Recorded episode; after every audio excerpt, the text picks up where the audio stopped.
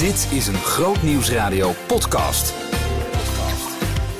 Dit is een podcast van week 18. Aandacht voor de vrouw in het ambt. Als het aan Joel Boertjens ligt, voorganger in een baptistengemeente, kan dat wel. En Marcel en Lydia Ziemer waren te gast in Bijorieke en ze traden daar ook op.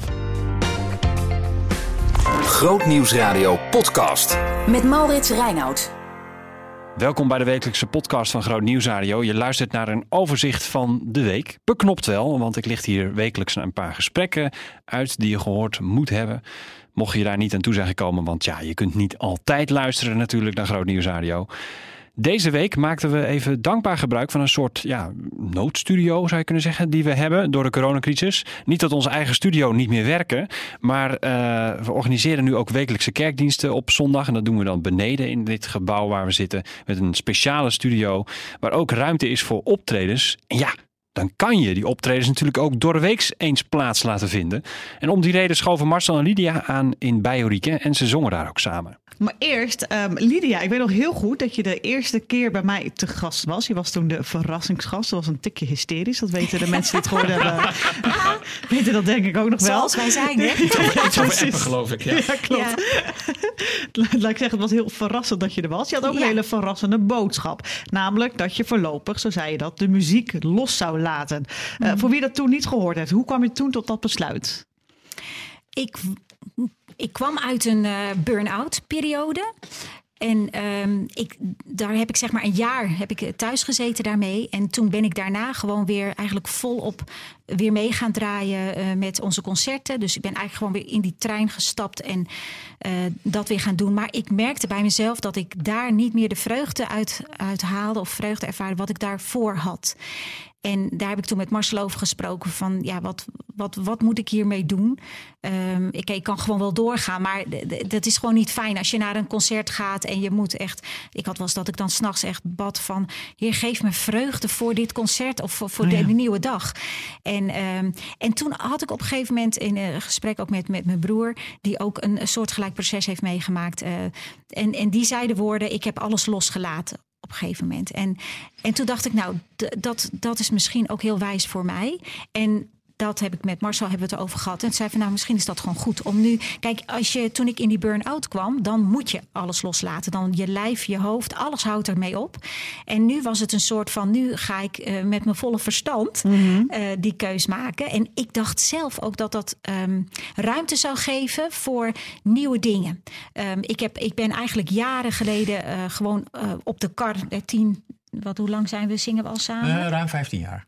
15 jaar geleden gewoon een beetje op de kar van Marcel gesprongen in de muziek.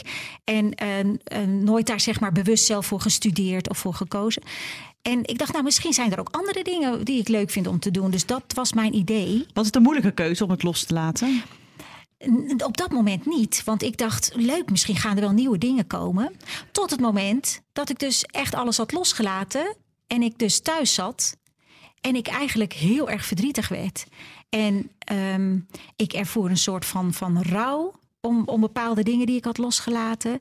En dat ik echt ging twijfelen van... eh, ik moest echt gewoon huilen. Soms als ik dan iets las van opwekking bijvoorbeeld. eh, dat ging dan over de conferentie waar ik dus dan nu niet meer bij betrokken was. Nou, dan moest ik gewoon huilen. En dat ik, ik dacht, wat gebeurt hier? Dit was toch goed dat ik alles los zou laten? Dat is toch wat, wat ik had begrepen. Dat ik ook dacht dat God ook van me vroeg. En...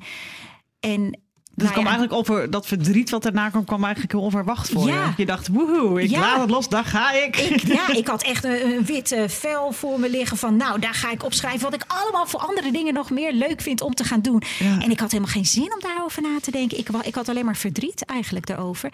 En op een gegeven moment, toen waren we aan het praten... en toen eh, Marcel en ik, en ik, toen hoorde ik mezelf zeggen... wie ben ik nu nog dat ik alles heb losgelaten? Nou ben ik, ik, nou ben ik niks meer. En toen, nou, de, het was bijna alsof, je, alsof ik het kwartje hoorde vallen. Ehm, toen dacht ik, hé, hey, wat zeg ik nou? Want ik, ik, ik zeg zelf altijd tegen mensen dat, het zo, dat ze waardevol zijn en dat niet Ja, je, wat ze je, doen. het, je zong het net nog, ja. Ja, niet wat je doet is waarde. Dat, dat, daar hoef je niet je waarde uit te halen. Maar diep van binnen zat er dus blijkbaar nog iets in mijzelf. ehm, dat ik toch mijn waarde heb gehaald in de dingen die ik heb gedaan. En dat heeft natuurlijk een basis van onzekerheid. Wat ik, dat is ook allemaal in die burn-out natuurlijk allemaal naar boven gekomen. Dat ik vanuit een stukje onzekerheid heel erg eh, ben gaan pleasen. Om het iedereen naar de zin te maken. Zodat ik daar wat, dan werd ik wat zekerder van mezelf. En dat gebeurde dus nu eigenlijk weer.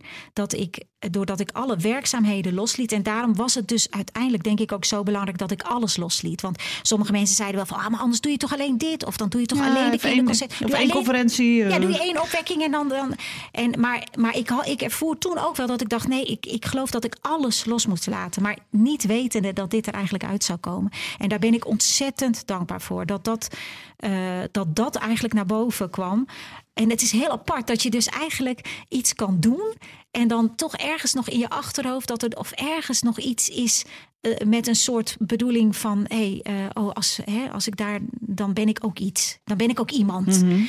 En uh, want ik ben me daar nooit bewust van geweest. De dingen die ik heb gedaan, heb ik altijd met volle overtuiging gedaan. Maar er zat dus altijd toch nog een soort maar bij. En daar kwam je dus achter toen je het dus echt los ging laten. Ja. Ik wil heel even naar Marco. Hoe was het, hoe was het voor jou dat, dat, dat Lydia dat zei, ja, ik wil hè, destijds, ik wil stoppen met de muziek. Ik ga alles loslaten. Ja, ik heb dat meteen omarmd.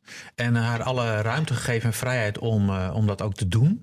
Omdat ik namelijk uh, zag dat het haar geen goed deed als ze door zou gaan. Hè, dat, daar zag je, zag je letterlijk de, uh, en figuurlijk de brokstukken van, zeg maar. En, dus ik, ik, ja, en, en ik zag er ook niet tegenop om alleen verder te gaan. Daar dacht ik ook niet bij na.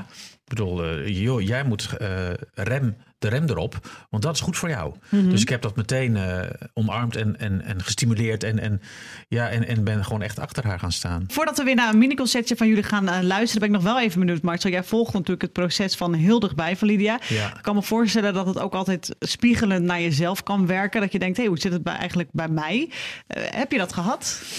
Nou, nee. Want alles wat zij voelt en, en deelt met mij, haar, uh, hoe zij in het leven staat, ik, ik, heel veel herken ik gewoon echt niet. Omdat ik zo compleet anders ben opgevoed. Dus, dan, uh, dus ik kan me heel moeilijk uh, daarin leven in de zin van, ja, ik snap het. Ja, maar ik snap het echt niet. En is het ook niet dat je je waarde uit het podium haalt? Of... Nee.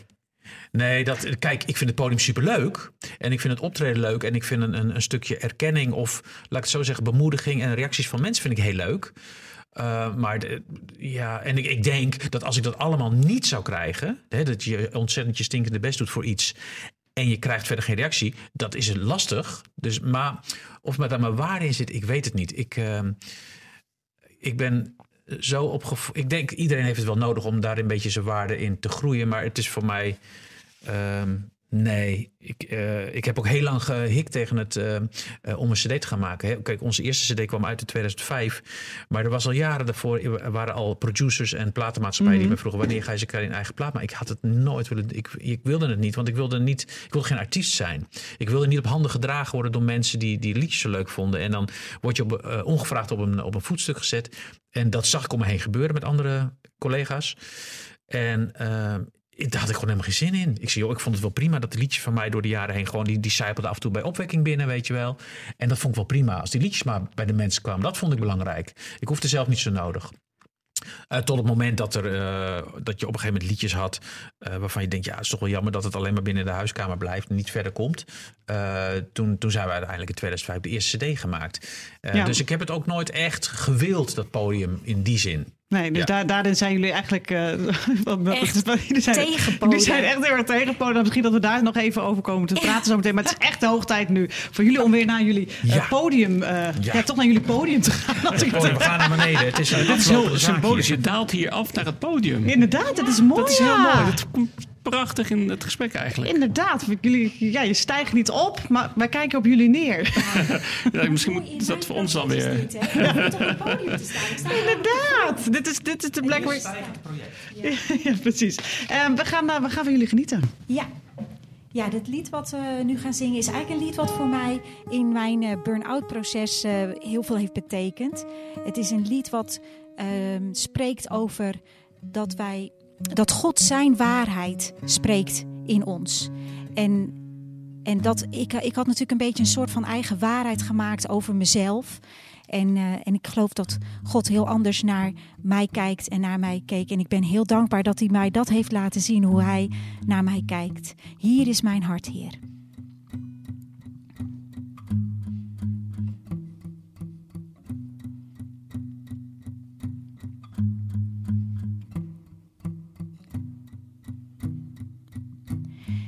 Hier is mijn hart, Heer.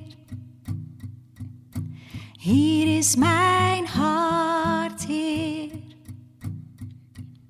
Spreek uw waarheid binnen in mij. Hier is mijn hart, Heer. Hier is mijn hart, Heer. Spreek uw waarheid binnen in mij. Ik ben van u, ik ben aanvaard, ik ben geliefd en puur gemaakt.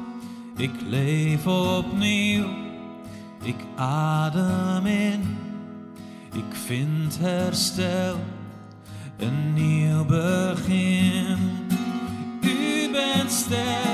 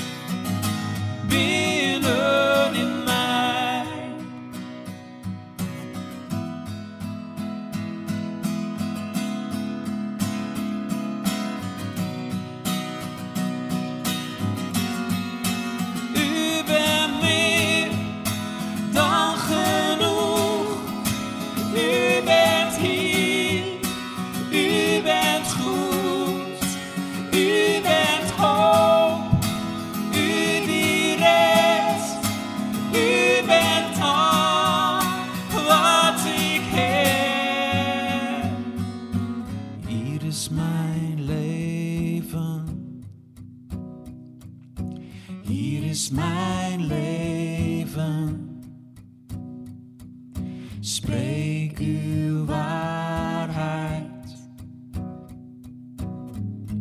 binnen in mij. Spreek uw waarheid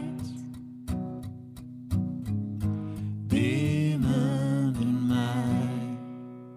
Ja, muzikale echtpaar Marcel en Lydia Ziemer dus in bij Ulrike. En het hele gesprek kun je terugluisteren via grootnieuwsradio.nl slash gemist.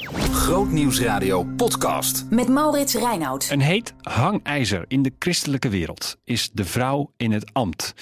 Kerken zijn erover verdeeld en de discussie loopt al lang en is telkens ook weer actueel. Denk bijvoorbeeld aan de christelijk gereformeerden. Joël Boertjens is voorganger in baptistengemeente De Verbinding in Amsterdam.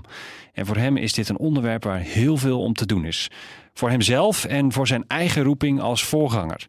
Lucas sprak met hem in De Nieuwe Morgen. Ik heb eh, zelf op uh, best hele jonge leeftijd een roeping gekregen om eh, voorganger te worden. Ja.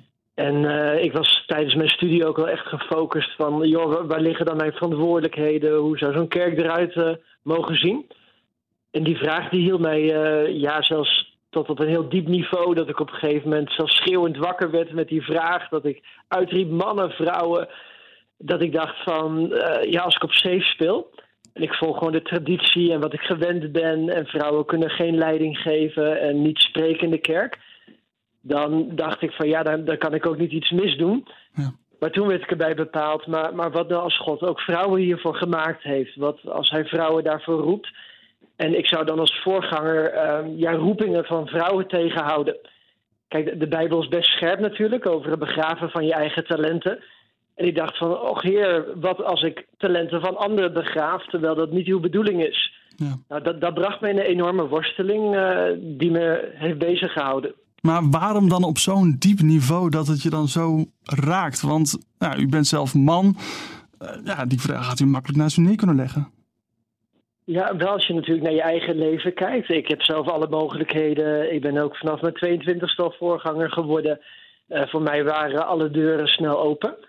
Alleen als je voorganger bent en je hebt echt het verlangen om ook andere levens te zegenen en mensen te helpen, ook op hun bestemming te komen, ook dat ze mogen ontdekken wat een, een leven betekenis geeft. Ja, dan is het natuurlijk best een hele prangende vraag. Stel dat je daar een blokkade in zou zijn, dan zou ik dat zelf uh, ja, moeilijk vinden om te verantwoorden. Dus dat gaf me een enorme zoektocht van, joh, zie ik het wel goed? Hoe ik het altijd heb gezien, hoe ik ben opgevoed in de kerk en, en waar ik aan gewend ben. Ja. Ja, dus, dus ook echt die verantwoordelijkheid naar, naar anderen toe, zeg maar. Dat zij in hun bestemming kunnen wandelen, om het zo maar te kunnen uh, uh, zeggen. Kunt u... Ja, kijk, je wil zelf floreren, maar je wilt ook het leven van anderen recht doen. Ja, ja, ja absoluut. Kunt u, kunt u uitleggen wat de belangrijkste ontdekkingen in deze zoektocht ja, voor u zijn geweest? Ja, nou, het is sowieso een zoektocht van jarenlang geweest. Dus ik ben niet over één dag, uh, een één nacht ijs gegaan. En ik denk dat er best wel een aantal ontdekkingen zijn als je kijkt van hoe het in Genesis begonnen is, dat er toen nog helemaal geen onderscheid was tussen man en vrouw wat betreft het, het heersen over de schepping. Gelukkig verschillen man en vrouw natuurlijk en uh, heeft God ze anders gemaakt. Maar dat je eigenlijk ziet dat voordat de zondeval uh, kwam, dat er nog helemaal geen onderscheid was in het heersen, in de autoriteit en dat ze eigenlijk dat het niet gaat van ja, wie mag dit en wie mag dat. Maar dat ze alleen samen, man en vrouw gezamenlijk, ook echt het beeld van God kunnen weerspiegelen. Ja. En nou, dat is wel iets wat, wat me raakte. En verder natuurlijk ook hoe Jezus met vrouwen omgaat. Het, werk van de Heilige Geest.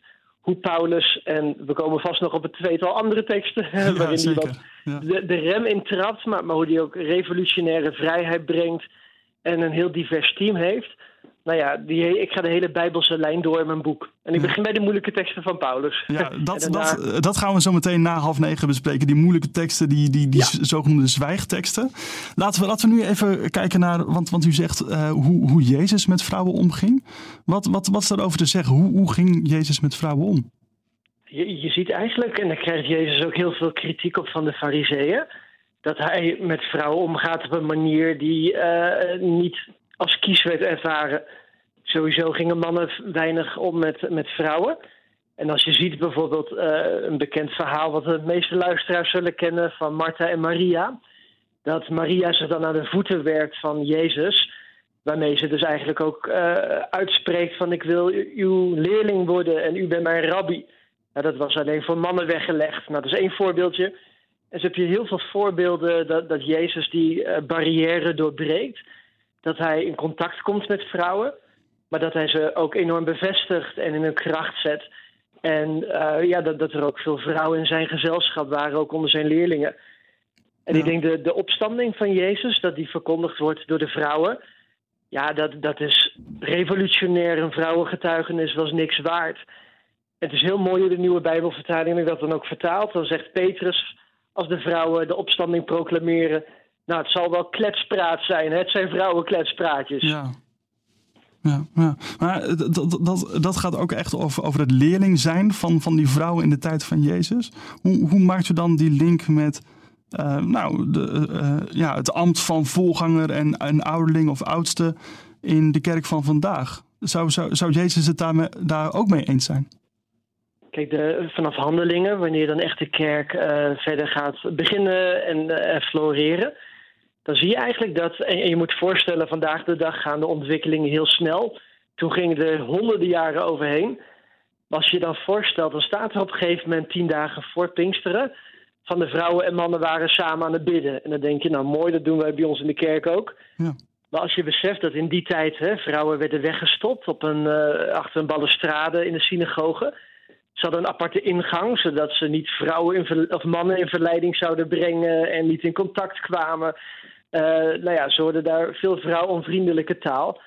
En als je dan beseft dat binnen een paar weken ineens vrouwen en mannen gaan bidden samen, dat, dat is heel bijzonder. En je ziet eigenlijk vanaf dat moment, als het ook in vervulling gaat, wat de profeet Joël heeft gezegd, hè, ook mannen en vrouwen zullen profiteren, dat dat eigenlijk de start is. Dat in de kerk je komt vrouwelijke onderwijzers tegen. Uh, uh, ik noem een Priscilla. Hm. Je komt een vrouwelijke apostel tegen, Junia. Je komt vrouwelijke profeten tegen. Ook al in de tempel Hanna, hè, de profetes, als Jezus geboren is. Dus je ziet vanaf dat moment dat, dat vrouwen enorm veel ruimte krijgen om ook te participeren in het koninkrijk van Jezus. Ja, en, en u zegt dat is vanaf Pinksteren, dat, dat, toen ging er een wissel om eigenlijk. Ja, en ik denk dat daar de, de, de verkondiging van de opstanding door de vrouwen, eh, dat ze dat een grote autoriteit heeft gegeven. Dat uh, daardoor zo'n kwartje deels is gevallen. Want kwartjes die vallen in de verschillende delen vaak in de Bijbel. Maar dat uh, vanaf dat moment er een grote verandering heeft plaatsgevonden, ja. ja. Uw boek heet uh, Allen voor één, vrouwen en mannen samen voor koning en kerk. Waarom, waarom vindt u het belangrijk dat hier een boek over verschijnt? Nou, er zijn al wel wat boeken over geschreven natuurlijk. En ik wilde om meerdere redenen, ik denk dat ik wat andere nuances breng.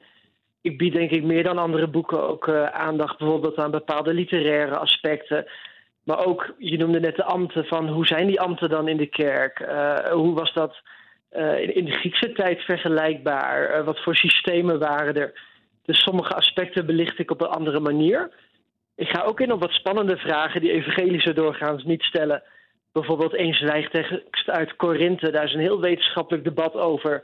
Hoorde dat wel in de originele handschriften of niet? Hm. Nou, ik ben overtuigd van wel, maar daar geef ik ook rekenschap uh, over. En ik heb het ook geprobeerd om het op een hele frisse, nieuwe manier uh, ja, ook te presenteren. Dus ook echt de nieuwste wetenschappelijke publicaties mee te nemen. Andere boeken zijn toch, uh, of tenminste sommige wat ouder. En ik merk ook vaak dat het voor evangelische ook prettig is als iemand uit hun hoek wat publiceert hierover. Ja. Hey, je hebt toch een ander taalveld, een andere beleving soms. En dat het ook fijn is als het een keer uh, iemand van Nederlandse bodem is en niet alleen uh, uit Amerika, wat vaak het geval is. Ja. Hoopt u ook dat, dat lezers na het lezen van uw boek uh, ja, tot de conclusie komen dat er in de Bijbel wel ruimte is voor vrouwelijke leiders? Nou, ik zou ten eerste al winst vinden als er serieus over wordt nagedacht. Ja. ik merk dat heel vaak mensen die er niet zo in staan, wat ieder vrij staat natuurlijk, dat dan die ene tekst wordt geciteerd of die twee en dat er verder eigenlijk niet zo is nagedacht over andere teksten. En ik maak dan vaak uh, uh, vergelijk met de slavernij. Er staat ook heel duidelijk: hè, van de slaaf moet in zijn eigen positie blijven toch zijn er mensen die op een gegeven moment hebben afgevraagd: van, is, is dat nou de kern van de Bijbel? Ja. Is dat nou de orde die God heeft gemaakt? Of zijn er ook nog andere teksten die ons toch een ander beeld geven? Dus ik, ik hoop in ieder geval gedachtegang op uh, gang te brengen. Maar ik ben ook dusdanig overtuigd van uh, de boodschap dat ik echt het boek zelfs heb geschreven om impact te maken. En hoop dat ook vrouwen alle ruimte gaan ontvangen om uh, in Gods roeping te wandelen. Joel Boetjens, voorganger, hoorde je, van de Baptistengemeente in Amsterdam. Allen voor één heet zijn boek en dat moet dus nog uitkomen. Komende week op Groot Nieuws Radio. Ja, komende week opnieuw een nationale feestdag, ook bij Groot Nieuws Radio. Zeker. Bevrijdingsdag vier je hier met geweldige muziek over vrijheid. En we krijgen geschiedenisles. We gaan kijken hoe de oorlog en de bevrijding een impact heeft gehad op ons gezinsleven met Miranda Klaver. En ik praat ook met George Haring over de impact op de kerk en voor de politiek. Dat, eh, dat, dat komt ook aan bod. Uh, allemaal dinsdag op bevrijdingsdag bij Groot Nieuws Radio. Vergeet niet dat er zondag weer een mooie kerkdienst voor jou is. Want ja, dat is natuurlijk het begin van de week. 10 uur bij Groot Nieuws Radio. Meekijken kan via ons YouTube-kanaal en Orlando Botteblij gaat voor. Dank dat je luistert naar deze podcast. Ik vind het hartstikke leuk. Um, vertel het ook eens aan een ander. Hè. De mooiste gesprekken van Groot Nieuws Radio in, een, uh, in nog geen 20 minuten die langskomen. Uh, doe dat vooral. Um, en uh, abonneer je, want dan krijg je hem volgende week automatisch. En dan spreek ik je dan weer. Behoefte aan meer? Grootnieuwsradio.nl slash podcast.